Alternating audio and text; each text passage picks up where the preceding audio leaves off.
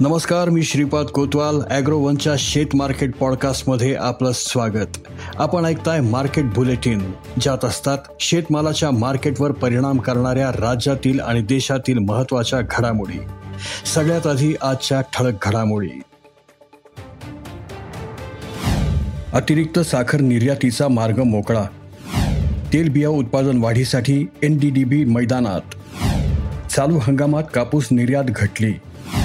इजिप्तची भारताकडून गहू खरेदी रोडावली आणि केंद्र सरकारच्या धोरणात्मक निर्णयांमुळे तेलबिया लागवड घटण्याची शक्यता आहे. त्यामुळे सरकारने खाद्यतेलावर शुल्क लावावे अशी मागणी soybean processors association of India म्हणजेच सोपाने केली आहे. हा नेमका विषय काय आहे ते जाणून घेऊयात मार्केट बुलेटिनच्या शेवटी. केंद्र सरकार आणखीन काही कच्ची साखर निर्यात करण्यासाठी हिरवा कंदील दाखवण्याच्या तयारीत आहे. सरकारने गेल्या महिन्यात साखर निर्यातीवर बंधने आणली होती. निर्यातीसाठी शंभर लाख टन साखरेची मर्यादा घातली होती.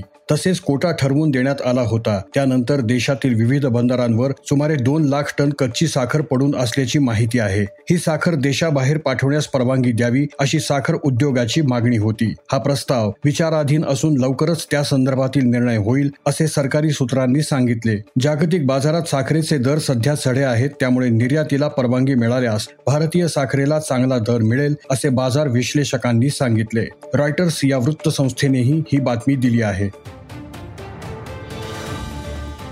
राष्ट्रीय दुग्ध विकास मंडळ म्हणजेच एनडीडीबी आता खाद्यतेल उत्पादनात उतरली आहे. देशभरात तेलबिया पिकांचे उत्पादन वाढवण्यासाठी एनडीडीबीने मोहीम हाती घेतली आहे. कर्नाटकातून याची सुरुवात झाली आहे. कर्नाटकात सूर्यफुलाचे उत्पादन वाढवण्यासाठी एनडीडीबीने कर्नाटक ऑइल सीड फेडरेशन कृषी विज्ञान विद्यापीठ बेंगळुरू आणि भारतीय तेलबिया संशोधन संस्था हैदराबाद यांच्यासोबत नुकताच सामंजस्य करार केलाय. त्यामुळे शेतकऱ्यांना सूर्यफुलाच्या संकरित वाणांचं दर्जेदार बियाणं मिळणार आहे. रब्बी हंगामात पाच हजार क्विंटल बियाणे उपलब्ध होईल. त्यातून एक लाख हेक्टर क्षेत्रावर पेरणी करता येईल. इतर राज्यातही भुईमूग आणि मोहरी सारख्या पिकांचे उत्पादन वाढवण्यासाठी एनडीडीबी प्रयत्न करणार आहे.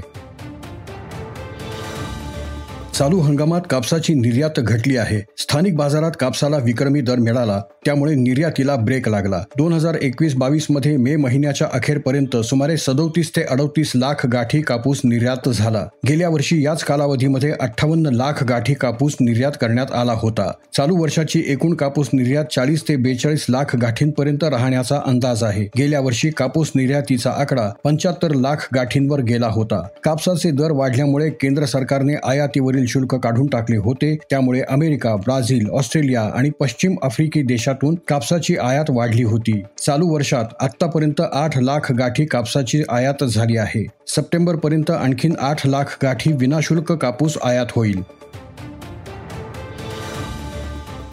इजिप्तने भारताकडून एक लाख ऐंशी हजार टन गहू आयात करण्यासाठी कराराची प्रक्रिया पूर्ण केली आहे. रशिया युक्रेन युद्धामुळे गव्हाचा पुरवठा रोडावला. त्यामुळे इजिप्त अडचणीत आला होता. त्यामुळे इतिहासात पहिल्यांदाच इजिप्तने भारताकडून गहू खरेदी करायचं ठरवलं. भारताकडून पाच लाख टन गहू आयात करण्याचे नियोजन इजिप्तने केले होते. परंतु प्रत्यक्ष बंदरात कमी गहू उपलब्ध झाला. त्यामुळे आयातीचं प्रमाण कमी राहिलं. इजिप्तचे पुरवठा मंत्री अल अली मोसेलही यांनी नुकतीच पत्रकार परिषदेत ही माहिती दिली. केंद्र सरकारने खाद्यतेल आयातीवरील शुल्क हटवण्याच्या निर्णयाचा फेरविचार करावा अशी मागणी soybean processors association of India म्हणजे सोपाने केली आहे. सोपाचे अध्यक्ष दाविश जैन यांनी केंद्रीय वाणिज्य मंत्री पियुष गोयल यांना या संदर्भात पत्र लिहिलंय. केंद्र सरकारच्या धोरणात्मक निर्णयांमुळे गेल्या काही महिन्यात खाद्यतेलाचे दर पंधरा ते सव्वीस टक्के कमी झाले आहेत. याचा थेट परिणाम सोयाबीनवरती झालाय. स्थानिक बाजारामध्ये सोयाबीनचे दर घटलेत. सध्या खरीप पेरण्यांचा काळ सुरू आहे. अशा वेळी भाव पडल्याने शेतकऱ्यांमध्ये नकारात्मक संदेश गेलाय. हा कल असाच कायम राहिला तर शेतकरी तेलबिया सोडून इतर पिकांकडे वळण्याची शक्यता आहे. गेल्या दोन वर्षांपासून तेलबिया उत्पादनात चढती कमान दिसत आहे. तिला धक्का बसू शकतो. त्यामुळे सरकारने टप्प्याटप्प्याने खाद्यतेलावरील शुल्क वाढवावे. त्यामुळे शेतकऱ्यांचा फायदा होईल असे आणि सरकारच्या उत्पादनातही भर पडेल असं या पत्रात म्हटलं आहे. भारत खाद्यतेलासाठी आयातीवर अवलंबून आहे.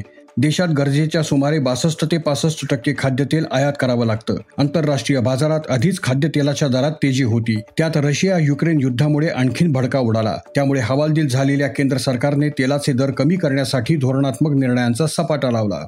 महागाई कमी करण्यासाठी होत असलेल्या या एकतर्फी उपाययोजनांमुळे शेतकरी मात्र भरडला जातोय. दरम्यान यंदा देशात आतापर्यंत सुमारे एकतीस लाख हेक्टर क्षेत्रावर सोयाबीनची पेरणी झालीय गेल्या वर्षीच्या तुलनेत यंदा केवळ सव्वीसच टक्के पेरणी झालीय पावसाने ओढ दिल्यामुळे पेरण्या खोळंबल्या आहेत. गेल्या वर्षी देशात सोयाबीन लागवडीखालील एकूण क्षेत्र सुमारे एकशे वीस लाख हेक्टर इतकं होतं. आज इथेच थांबूयात.